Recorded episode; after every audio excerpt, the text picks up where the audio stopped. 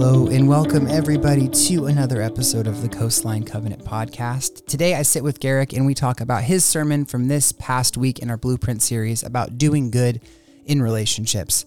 I think this is a conversation that's really worth listening to and listening to really intently. Garrick and I frame this idea of doing good in relationship, engaging with people, doing life with people, and remembering that as Christians, yes, we have a relationship with Jesus and maybe the people that we know don't, but that doesn't mean that these relationships can't be mutually beneficial. And so we talk about that a lot. And again, we, we ended the conversation. We both said, wow, I really enjoyed that. And there's a lot that I want to interact with just from our conversation. So we really hope hope that you feel the same way. And we hope you listen to the whole episode because at the very end, we keep our conversation with Drew and Kelcy Messick that Garrick had on Sunday. We, we, we put it at the end of the episode because we really want you to hear it and be inspired and recognize that you can take small steps of faith each and every day in relationships in order to do good. So thank you for listening. And I'll just actually give you a little bit of a trigger warning before we start. The first like four minutes, Garrick and I talk about his eye surgery that he had recently.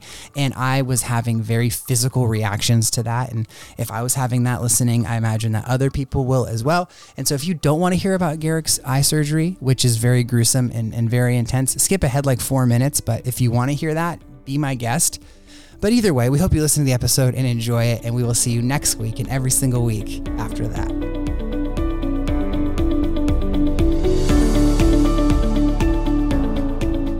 Oh, new contacts, huh? Yeah. Are they a different Yeah. prescription or? Yeah. Yeah. Sorry. There. Hey, I'm glad to be back in them and out of my glasses, man.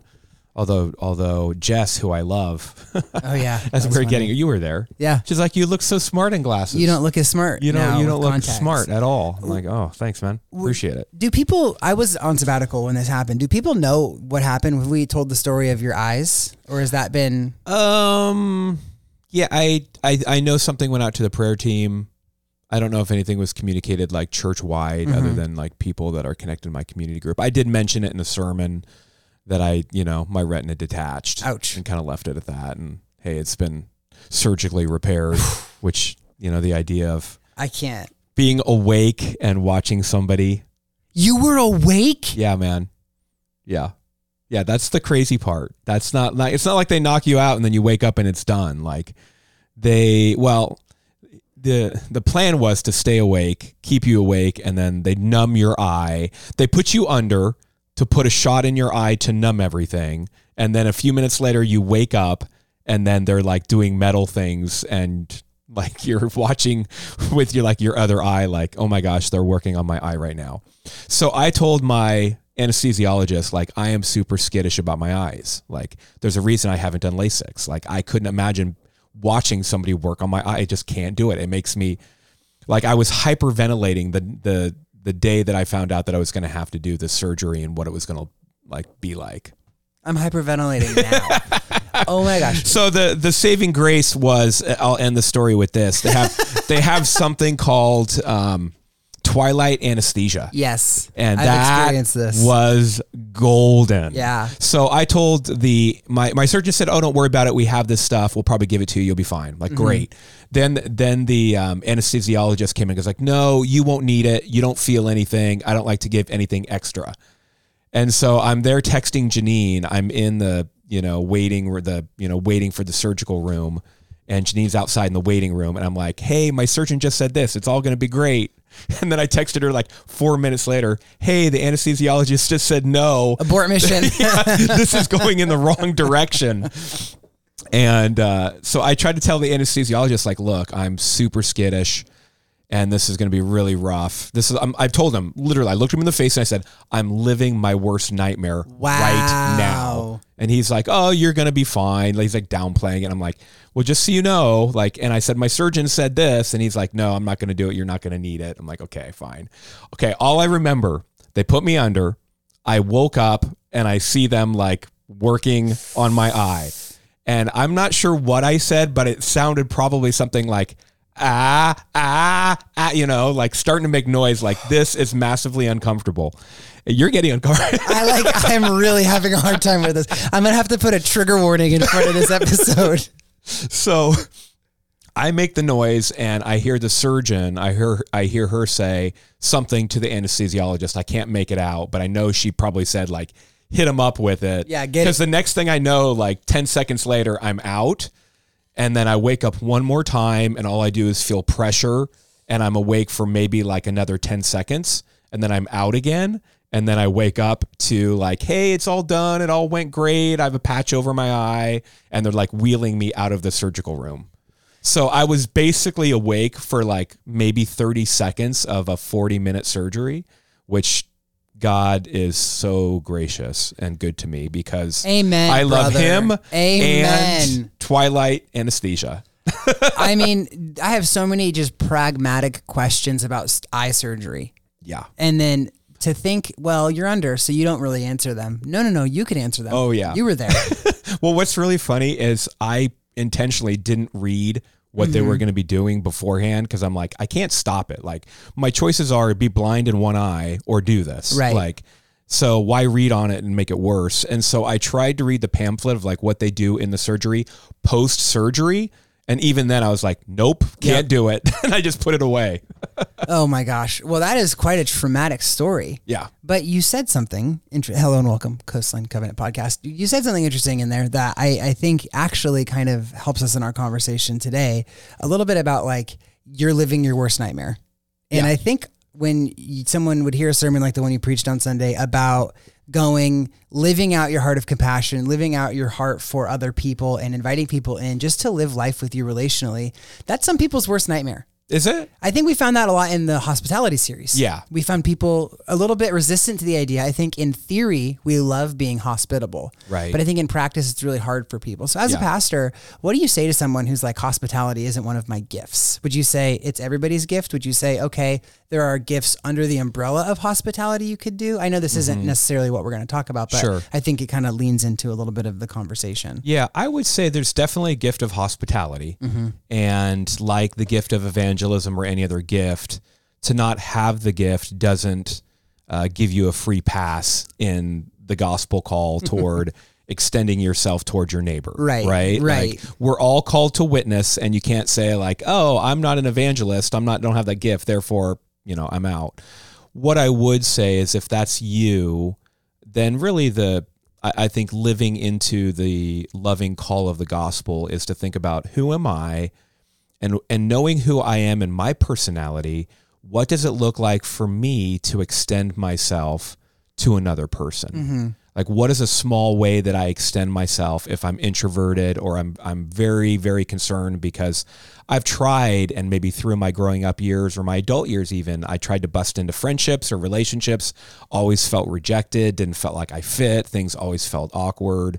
And so like anything it's okay you don't climb the mountain in one s- fail swoop like just leap over the mountain like you got to just take a step in the right direction. So my encouragement would be to think about okay who are you? And if the idea of like inviting somebody into your home or really extending yourself relationally to a neighbor or a coworker or somebody you've just meeting at church right? Like it's just thinking about what is the small step in front of me? Like honestly there are probably people listening to this that need to be reminded your small step might be actually be the one who like turns your head and says good morning and welcome to coastline during four minutes of family instead of standing there awkwardly like oh my gosh this is uh, my worst nightmare. So something like that or like here's a great thing um, i know gene chow has done this he's shared with me at his work. Like he's just intentional about inviting coworkers to lunch like hey i'm going to do lunch. Why don't you come with me? We'll hang out we'll talk and we'll do lunch, you know, and it doesn't mean he has to, you know, oh, I go to Coastline and you have to come too, or like, hey, I follow Christ and you should too. Like it starts with the the common human experience of like, you're gonna eat lunch, I'm gonna eat lunch. Hey, let's do that together. and you just create space for somebody to be themselves. And I think you, you see Jesus do that a lot in the Gospels. And obviously, Jesus knows what's going on in that person's life, and Gene might as well, or, or whoever's listening to this may as well. But you create space for someone to tell you their story. And that's such a powerful thing. That's actually like really sacred. When you drop into that space with somebody, when they're able to mm-hmm. say, here's what's going on, or you ask that question that they need to be asked, mm-hmm. it's a really big moment and it's really mm-hmm. scary. And I think for me, and I would be interested in your thoughts on this as well, like as a pastor, I, I sit with people a lot and I can almost sometimes sense the question that I need to ask, but I'm afraid I can't handle the answer. Mm. And I think that's a lot of times why people don't take that step because they're like, well, what if they share this thing? What if what if they bring that to me? What what if I ask the one thing and they're like, well, I'm so glad you asked because here's what's going on. And it's like, I just wanted to go to Rubio's with you, dude. Like, how are you doing all this now? So I, you know, loop, loop it into your sermon a little bit because you talked from Galatians six, and, and there's Mm-hmm. a pa- part in the passage where Paul talks about. Um, not comparing ourselves to other people, but we should carry our own load. But there's also this idea of carrying others' loads, bearing one another's burdens. Burdens. And so, as someone shares with you, you know, as you're going Rubio's with somebody, or you invite somebody over, and they're like, "Well, here's what's going on," and it feels too heavy. H- how do you think someone can practically like receive that from somebody? Mm-hmm. I, I would say two things, three things. Yes. One, you're not alone. Like we're all scared of the same thing. Yeah. like even me, like Yeah. sitting down meeting with people like what if they have an issue or problem that uh, that is way beyond me? Right. Like oh no. Like so just to normalize I think that fear, concern of what if the burden is too big for me to help bear Right. is just normalize that and don't let that be a hindrance because it doesn't need to be for these other two reasons. One, this reminder that I said in my sermon, like we're not the Holy Spirit. That was like great. them divulging information to us doesn't obligate us to fix it for them, right? Because oftentimes the deeper stuff of the heart, we can't. No. And I think the gift that we have to offer is empathy and compassion. You know, coming out of Matthew 9, Jesus looks at at uh, the Israelites that are like sheep without a shepherd and he has compassion on them. Right? It doesn't mean that he in that moment fixes all of their problems, right? Um, so we we have to remind that what we have to offer is empathetic relational presence and to not discount that and to say like we can't fix it. So you can't always fix everybody's problem. We want to. Like when people I desperately want to pray for people and just see them healed immediately and just Yeah. have them like be the like the guy on the mat. Like just jump for joy, my life is good cuz I hate I'm super empathetic and I carry the gift of mercy and I hate to see people in pain. Um but the reality is like only God gets to control that. And I have to remind myself what I always can offer, what is up to me is to be a empathetic, caring heart that lends my ears, right? And is is willing to listen. So we're not the Holy Spirit. The last thing I was thinking about was, and this is the third piece and final piece, let's not forget the power of prayer. Like you can't solve it, you can't fix it. It might be way above your like I meet with people all the time and I and I even think I'll use this like wow, that's probably above my pay grade. Yeah. Right? Because those are issues like going on in your marriage or going on in your life that it's like that's going to be a long windy road to untangle. Like there's no way for me in this hour meeting to be like snap crackle pop like you're on the road to health and vitality and spiritual growth and all that. You wouldn't be a pastor. You'd be Tony Robbins, right? Like you'd be you'd be out here just uh, selling out crypto arena with your talks. Yeah, yeah, and and and yeah, that's ex- exactly. So knowing that, um, then just to recognize, like maybe a good way to look at it is like we have this amazing, significant, call it a foundation. I was thinking, I don't know why, maybe because it's like baseball season. Like we have this profound backstop called hmm. prayer. So never be afraid to listen empathetically and to do incarnationally listening with people because we have the gift of prayer. And at the end of the day, if they pour their heart out with something massively way above your pay grade, you're like, I have no idea how to help them.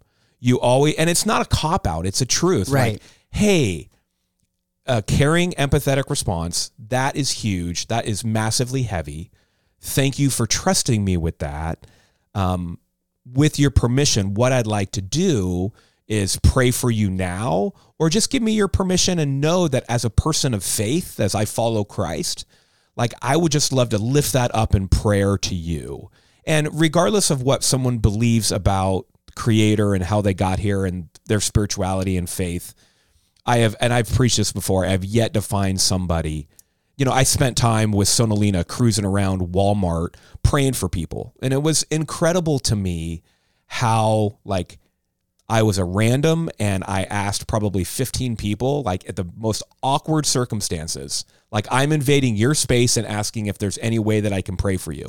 I only, I only had one person, one out of like 15 say, actually, I'm good. No thanks.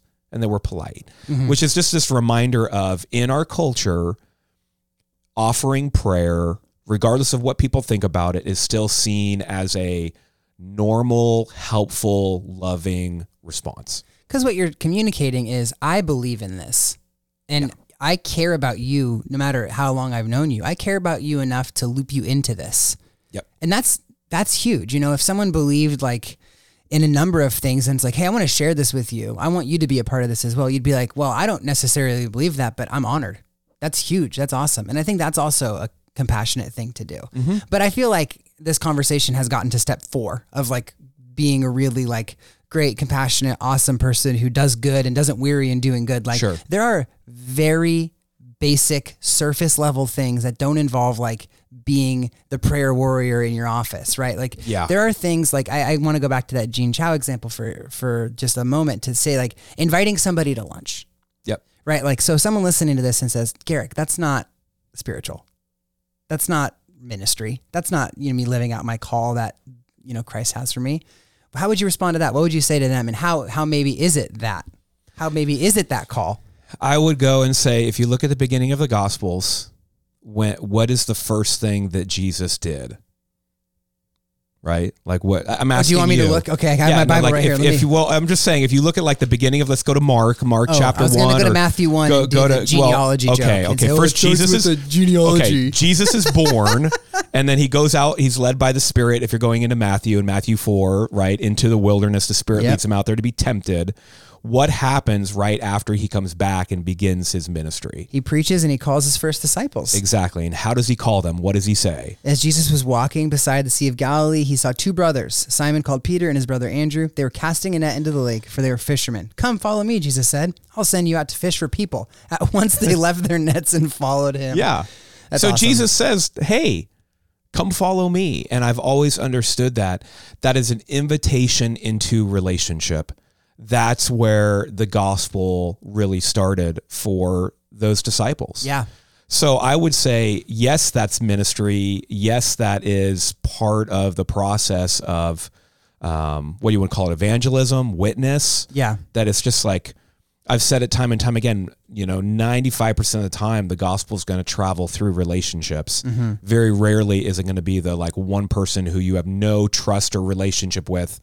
That guy just, I mean, it does. It still happens. Like the the the truth of the gospel is still the truth and it hits people in their hearts and it has a power in it of itself but most of the time it's carried best through relationship and so jesus my point was jesus invites the disciples into relationship so what are you doing when you're kind or you're inviting someone to lunch or you're saying hey hey can i get you a cup of coffee all of that is just i see you you're valuable and i'm building relationship and it's not ag- again it's not even I mean, i'm sure we'll talk about it before we get off the podcast it's it's not now these coworkers these neighbors these people on our frank list that are now like quote unquote gospel projects right, Right. like it is Yeah, I love a that.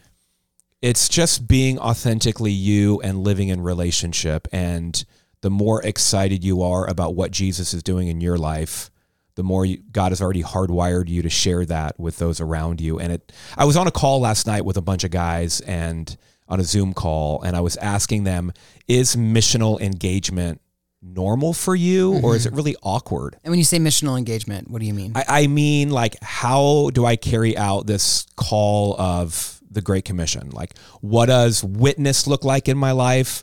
Uh, this reality that I taught in the sermon, like, we as followers of Christ are called to both proclamation from the Great Commission as well as compassion from the Great Commandments.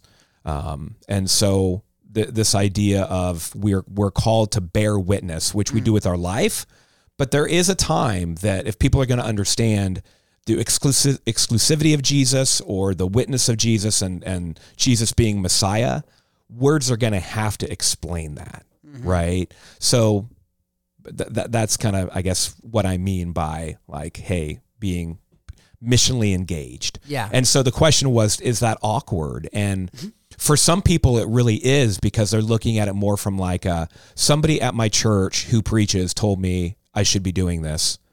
And so it's more out of duty yeah. than it is like a natural response to something that's happening in my heart.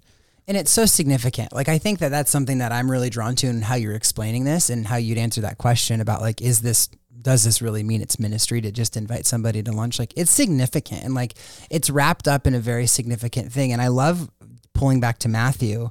I've been reading this book, this really nerdy book about mm-hmm. basically like why the Bible is not a myth, but mm-hmm. it's what they call like historic prose.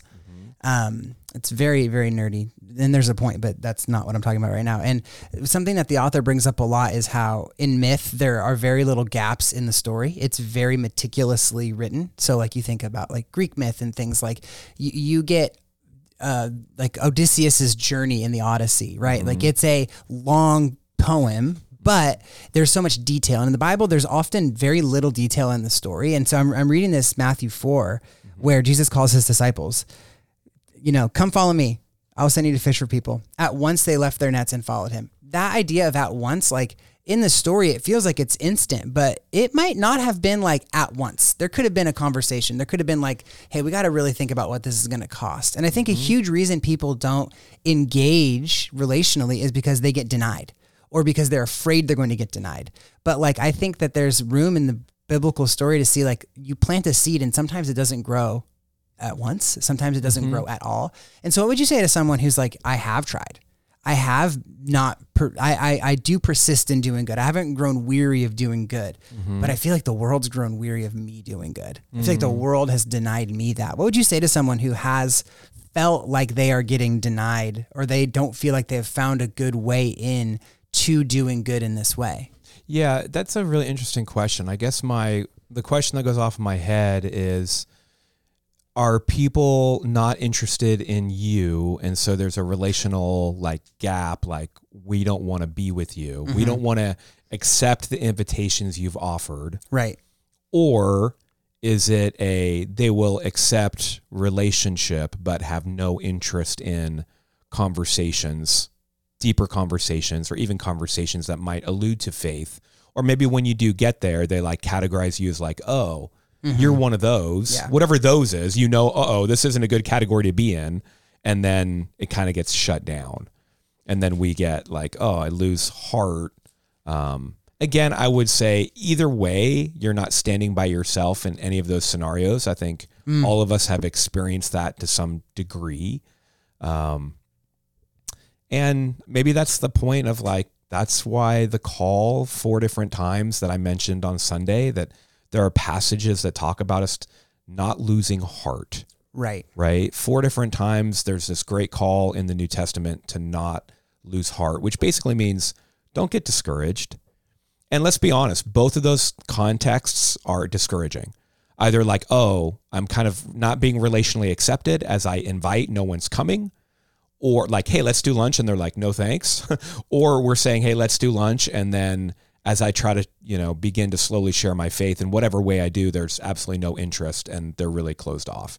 And either, and that can over time if that just is like a walled off, like if they're just like a wall, then it, it can be discouraging.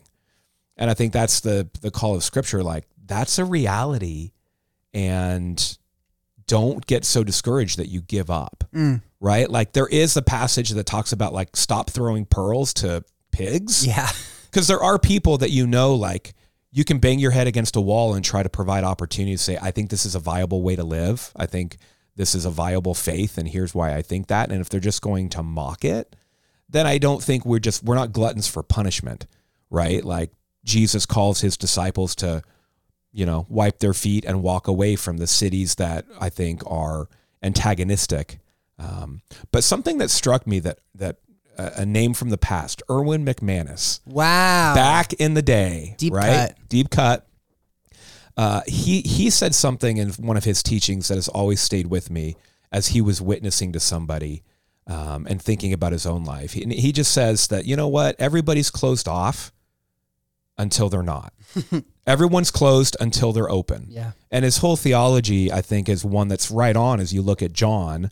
Um, where is it John 6 where he says like hey no one comes to the father unless I draw them near so unless God opens a heart there's not much we can do um, and so keeping that uh, I've used that language and it's been massively encouraging for those that have family members that they've been praying for for years and trying to do good for years and trying to be a great witness for them for years. And so I, I think that's a reality of like people are closed until they're open.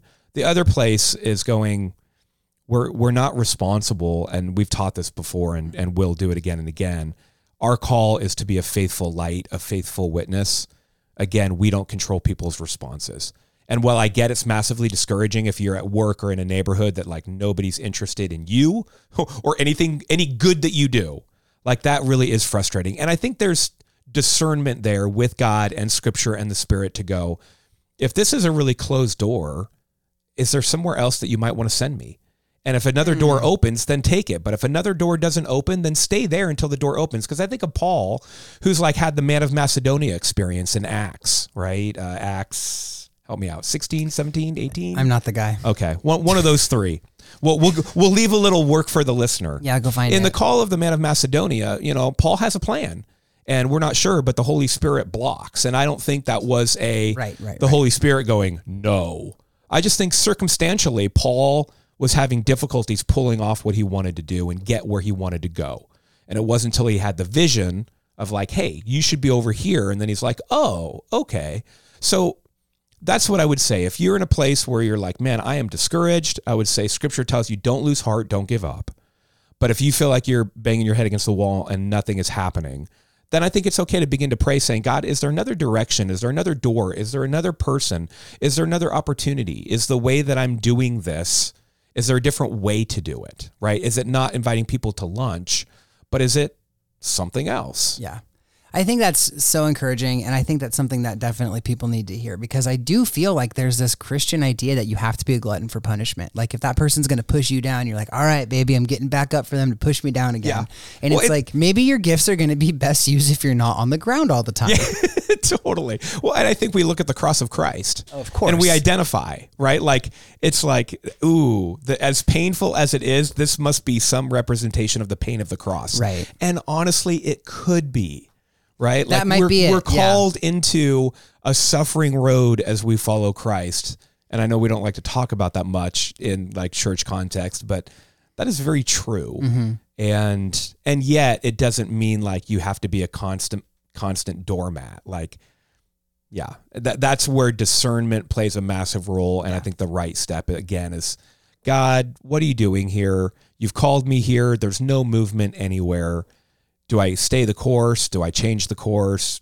Are you going to provide another opportunity? What are you going to do? So I think it's safe to say that like there are some relationships in the sense like this Galatian sense that we're talking about of like doing good and you know pursuing people like this. There are some relationships that maybe aren't worth it in that sense because the door is closed and, and the Lord's going to do something in there. But like in that same lane, I guess I'm asking like what is a good relationship to have with like a non-Christian who is completely walled off to the idea of like quote conversion. Like do you I know what you're going to say but maybe you want to flesh this out a little bit. Like is that still a valid relationship to have in your life? Is that you know like to surround yourself with somebody who's not necessarily like going to become a Christian?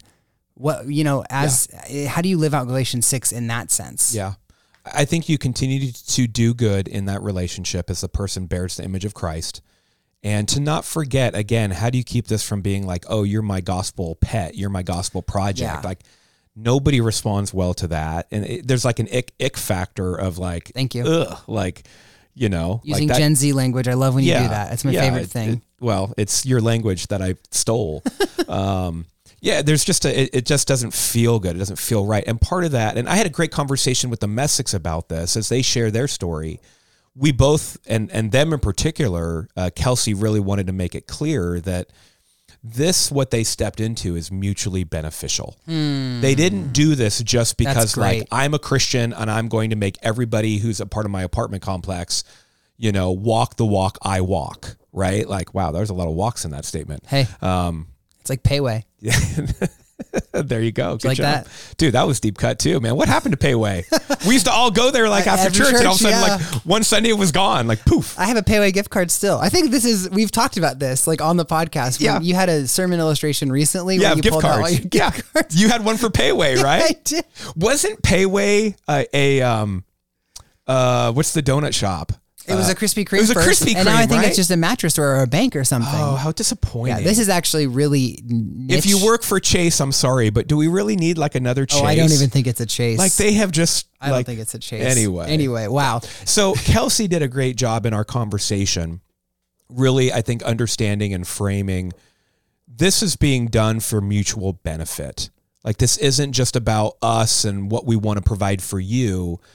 As they shared their story, if you missed a sermon, go back and listen to it. I think we'll put their interview at the end of the episode. oh, great. Just to kind of keep it fresh. Okay, fantastic. So you'll hear it at the end of the podcast. Um, but th- we had a great conversation about just the the mutual benefit that happens when we extend ourselves relationally. So to keep us from being in a weird, awkward space that's not good for us, which is I'm in this relationship to somehow be your personal savior, like that's not healthy for us, right? And to recognize that if we're walking with people who are yet to believe, which is a phrase that uh, I think I stole from David Kroll and his church. I thought it was fantastic. So props to Dave and what they're doing up at Vintage and uh, NorCal, um, Vintage Grace. So anyway, it, it's a acknowledgement of we're called into relationship, right? And this is going to be mutually beneficial, not only for you, but for me. And if you never have an interest in faith, so be it. Like mm. there's something beneficial in this friendship that we glean together, learning and growth as I get a picture of what life looks like that someone's trying to live without Christ, and you get a picture of what life looks like when you live with Christ. And there's there's mutual benefit from that. I think the other thing that I would um, see if I can other thing that I would lean on. I, I didn't put this in the sermon, but I think it it's great for at least to mention on the podcast. I came across this great article from a gentleman named Rob Cross. It's from Harvard Business Review, and the title of it is To Be Happier at Work, Invest More in Your Relationships. Let me read you two quotes kind of pulled from this larger article. What's the secret to a fulfilling career? Most advice focuses on finding purpose and satisfaction in your work. If you can just land the perfect job doing meaningful work, you'll finally be happy. But my research across a wide range of organizations and industries shows that our understanding of what leads to professional satisfaction is often misplaced. People tend to overestimate the importance of the what when they should be focused hmm. on the who. Here's the second quote Many of us strive for a meaningful job, an impressive title, or a sizable salary at the ideal company. In doing so, we drastically undervalue the importance of relationships, even though extensive research shows that it's people, not the perfect job, that leads to fulfillment. Wow. So it's this reminder that we were created for relationship in the church and outside the church. Yeah. And so as we befriend our, you know, what we use this this uh, acronym at Coastline, the Frank list, right? Yeah. Your friends, acquaintances, relatives. Um, who am I missing? Neighbors, Friends, relatives, acquaintances, Acquaintances. neighbors, coworkers. coworkers. Thank you.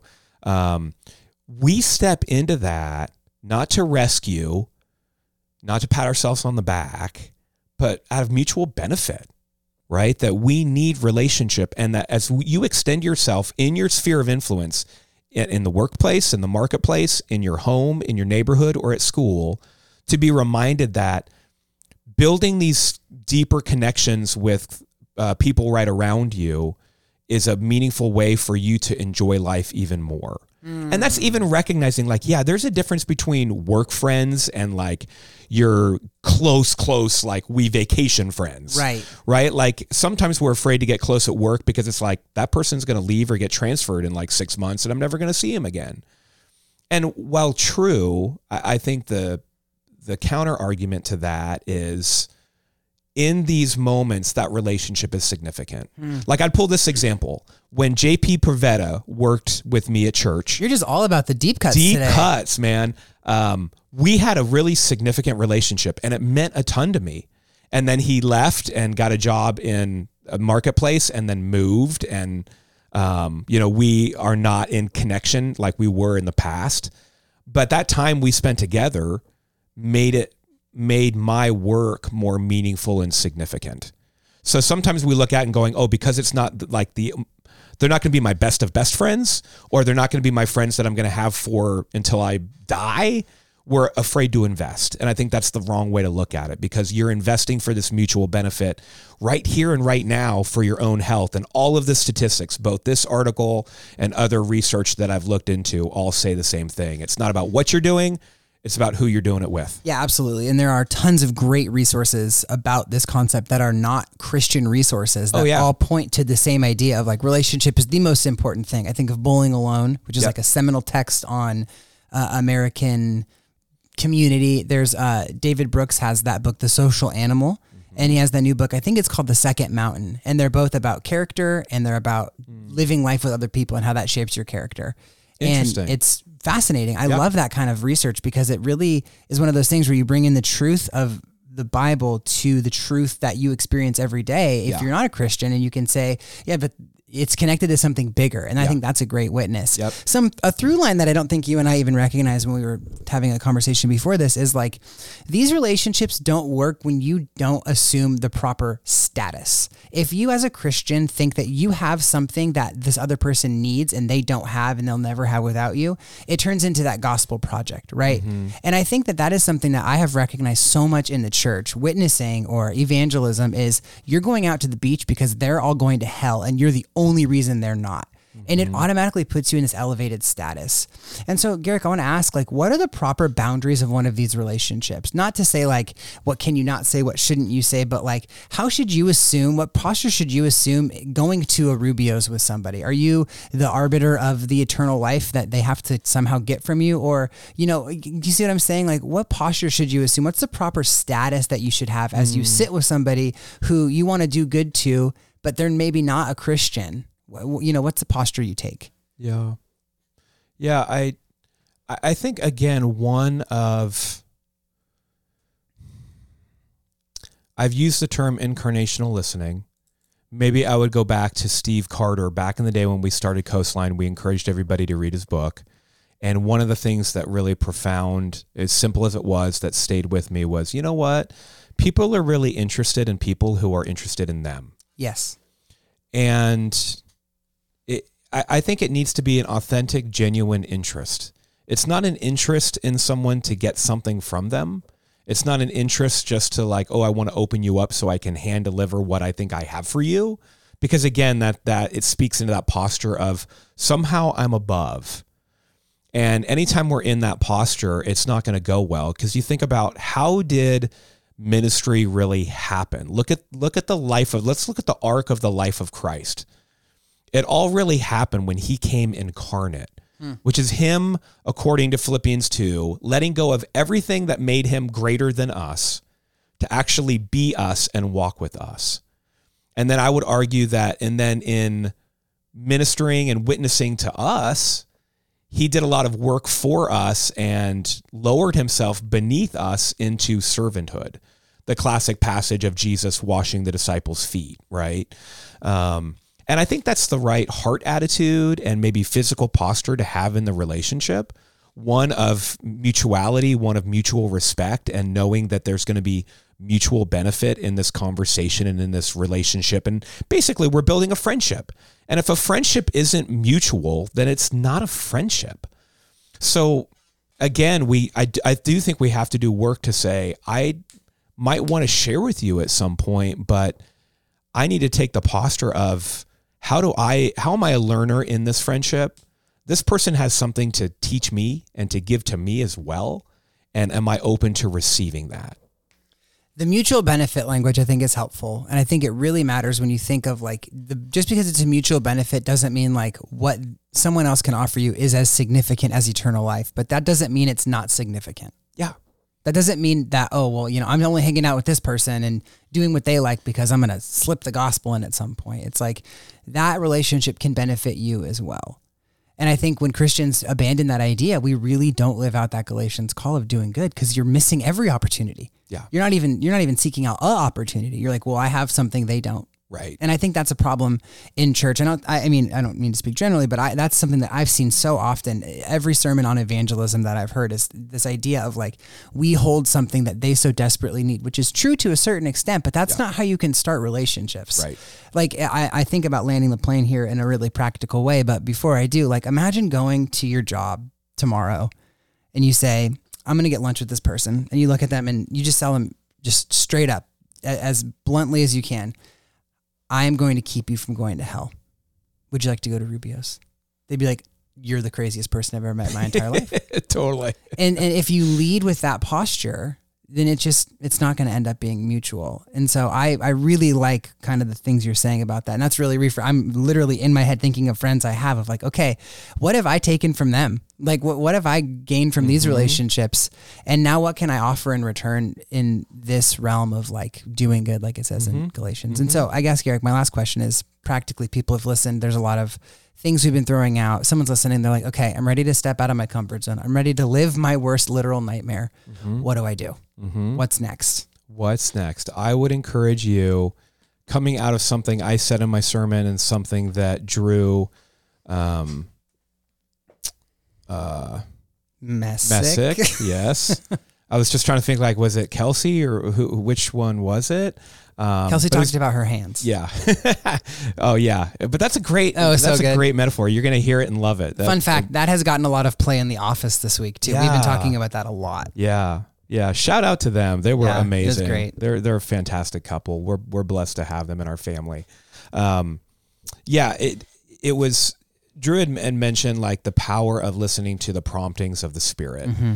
And I'm going to connect that to my encouragement in my sermon to say, look, you don't have to do for everybody, try to do for one. And Jesus, as I read through, as I shared in my sermon, as I read through the Gospel of Matthew, I realized like Jesus just did a lot for the person who was right in front of him. Mm-hmm. So sometimes we don't know what to do. Like sometimes we're scared and we might be scared. And then also we're thinking about like, I'm not sure what to do. I don't know what my next step is. If that's you, that's okay. I, I would say just pay attention. Pay attention to the people that are right around you and the person right in front of you. And I trust that as you try to live into this, Lord, I'm here and I want to do good today in my work, in my school, in my home, in my neighborhood. I'm just available. I'm available mm. to do good. I don't know what to do. You show me in your time what that good might look like. And I guarantee you, somebody will come across your path. Some opportunity will come right in front of you that you'll be like, oh, I can fulfill that need. I can do this. I can do this kind act for this person. I can meet this financial need. I can. It. I guarantee you, the power of the spirit and how he works.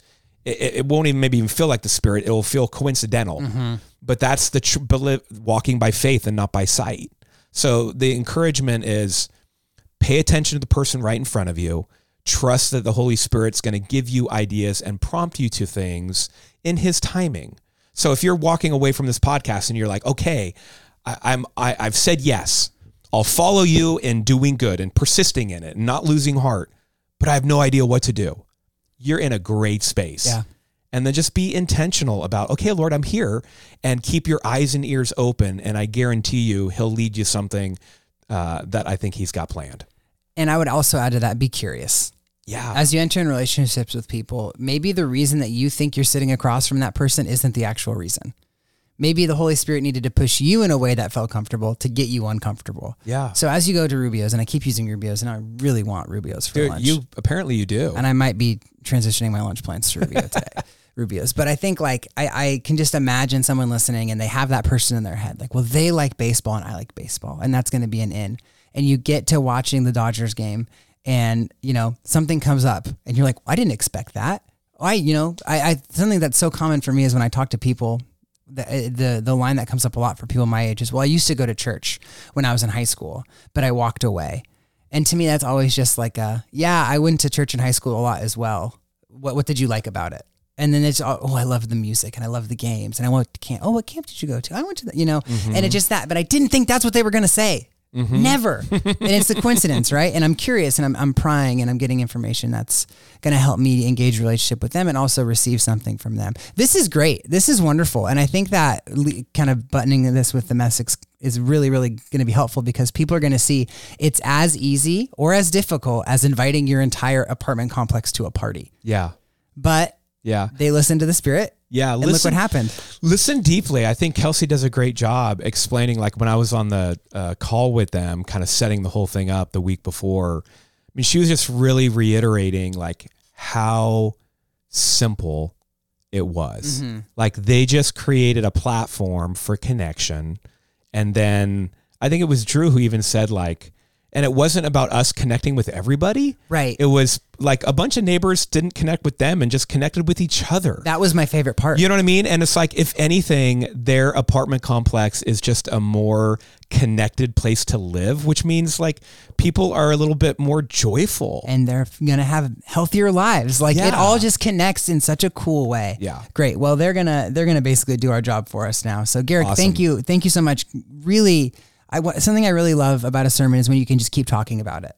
yeah. And I think that the best sermons are conversations where you're just giving us an idea and something to chew on, and it helps us have a good dialogue. And so I think oftentimes, you know, people ask me, you know, how do you do the podcast? And, you know, we do primer and we talk about it before we jump on. Very little prep went into this because I was like, you preached it, I listened, let's talk about it. And Yep. I'm very, very thankful for the work you did and the work that you just gave us on this podcast. And I will link in the bio to that article for from the Harvard business as well if people Yeah. want to read and check that out. Yep. But enjoy this conversation that Garrick had with the Messicks this past Sunday. And you know what? We'll see you at Rubio's later today. Sounds and, good. And every Rubio's after that. no Wahoos. wow. So, Drew and Kelcy, you did something several months back. I would just love for you to share what you did and where the impetus came from for this whole thing. Okay, we had a party. Sweet! Um, we last fall I had this idea to have a Christmas party for our apartment building. We'd been there about a year and a half. Um, we've been in Redondo Beach for nine years. Um, we started coming to Coastline, and you guys were in the hospitality series, Series, that November. So that kind of gave me like the the edge to take it from an idea to an action. Yeah. Um, so it was really simple. We printed invitations. I talked to my neighbor that lived next door, got her on board to help me with it, and Drew too. Um, printed invitations, taped them on everyone's door. And then the day of the party, we did it like on Monday evening because we're like, people don't make plans on Monday evening, so they, they can come after work. Um, we hung lights in the courtyard, set out tables with a couple tablecloths on and some flowers, and just Yeah. told everyone potluck, like come after work, hang out, eat, get a drink, just get to know your neighbors. Yeah. Um, we were like, if like five apartments show up, that'll be cool. There's 25 in our building, 25 apartments. Everyone came. Everyone came, um, except unless they were already traveling to family, which was like two or three apartments. Yeah. Um, even people like I hadn't met yet, or no one in the building had met them, um, they still came, and it was so cool to. We it came out of that desire that we just wanted to get to know our neighbors and also give people the opportunity to get to know each other. Yeah, yeah because I, I saw people um, at the party, you know, they were coming up and saying thank you to us, and I was like, well, we really didn't do a whole lot. We just invited everyone and and put some lights up, um, and Just created space. yeah, created space. And um, you know, I would see you know the neighbor from you know over the corner talking to the other neighbor upstairs and say, oh hey, what's up? And you know, getting to actually meet each other and and start forming relationships with each other that I don't have to be in the middle of. Um, they get to have their own friendship, and Yeah. of course, I I can I can get to know these same people as well. Yeah. Yeah. Um, it was really cool. You know, one guy was like, ah, when I was saying that we didn't do a lot, he said, well, all you have to do is plan it and we'll come. Yeah. And and so that just shows me that, you know, the people around me in my life, and myself included, want to be in relationship with others. You know, we want to we want to know people, even if I, I, I'm kind of look nervous or, or whatever. You know, if somebody invites me, I'm probably going to come or want to go. Yeah. If I if I can. So. Yep. What would you say was some of the the fruit that you guys have seen as a result of this, as well as then maybe the fruit kind of in your own life? Yeah. So, um, well, like immediately, just knowing everyone in your building's name is like awesome. Um, We are the noisiest neighbors probably with the you know two little ones who yeah. run around at 7:30 on a Saturday morning uh, in the courtyard as And are notorious for running into people's apartments, Yeah. our children. So, Mhm. um, Just opening our- doors and Yep. Yeah, Yep. it's happened. All right. Um, so um, when you know people, you have a little more grace for them, and they have more grace for you. And so, um, like Drew overheard someone saying like that fun family in 304. So instead of being like the one with the noisy kids, like they know our kids and Yeah. they know us.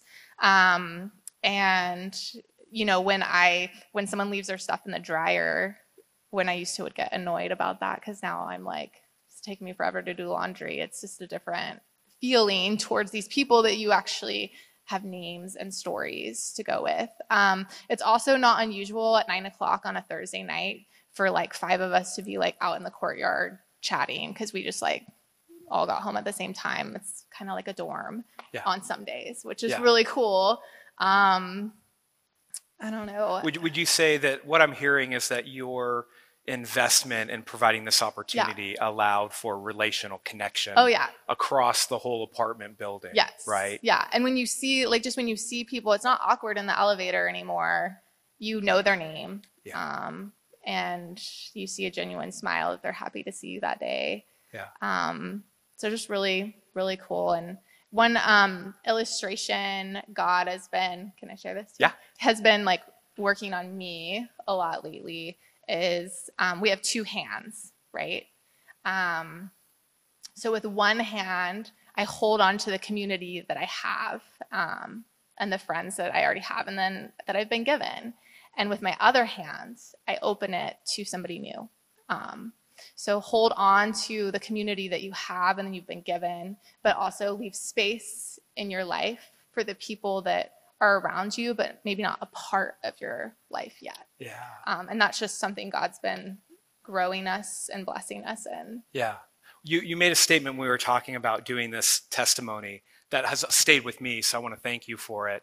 You had mentioned that, you know, a lot of these people were uh, around my life, but they weren't in it, right? And I think you extended yourselves as, in this experience, you extended yourselves in such a way that these people have moved from being around you Yeah. to now being a part of your life. Yeah. And I think that's incredible. And I think that's one of the greatest gifts that our community Yeah. truly needs. Like if you look at the statistics, people are more lonely today than they were five and 10 years ago. Yeah. Yeah. Any encouragement you would give to the rest of Coastline as we close out the service, just as far as Mm. stepping into this? Well, my encouragement would be we'll keep that hand open for others. Mm-hmm. Um, and just don't be afraid to make the first move. um, Do you have to do it that way? yeah. So Shoulder I- shake? Yeah. Um, See, that's what I would do, and that's why I make everything awkward. I- It's not awkward when she does it. yeah, exactly. Um, yeah, so I just That now first like I'm at the move. park all the time with the kids. If I connect with a mom at the park, like ask for like I ask for her number, um, so that we can meet up for a play date later because I might not see her again for six months. Yeah. Um, just Yep. if I just wait to run in to each other. So whether it's like at the park or in yoga class or school or whatever where you're at, like don't be afraid to Yep. make the first move. And people are often more receptive than than you would think. And yeah, And pay attention to those those promptings that, that Yes. God puts on your heart.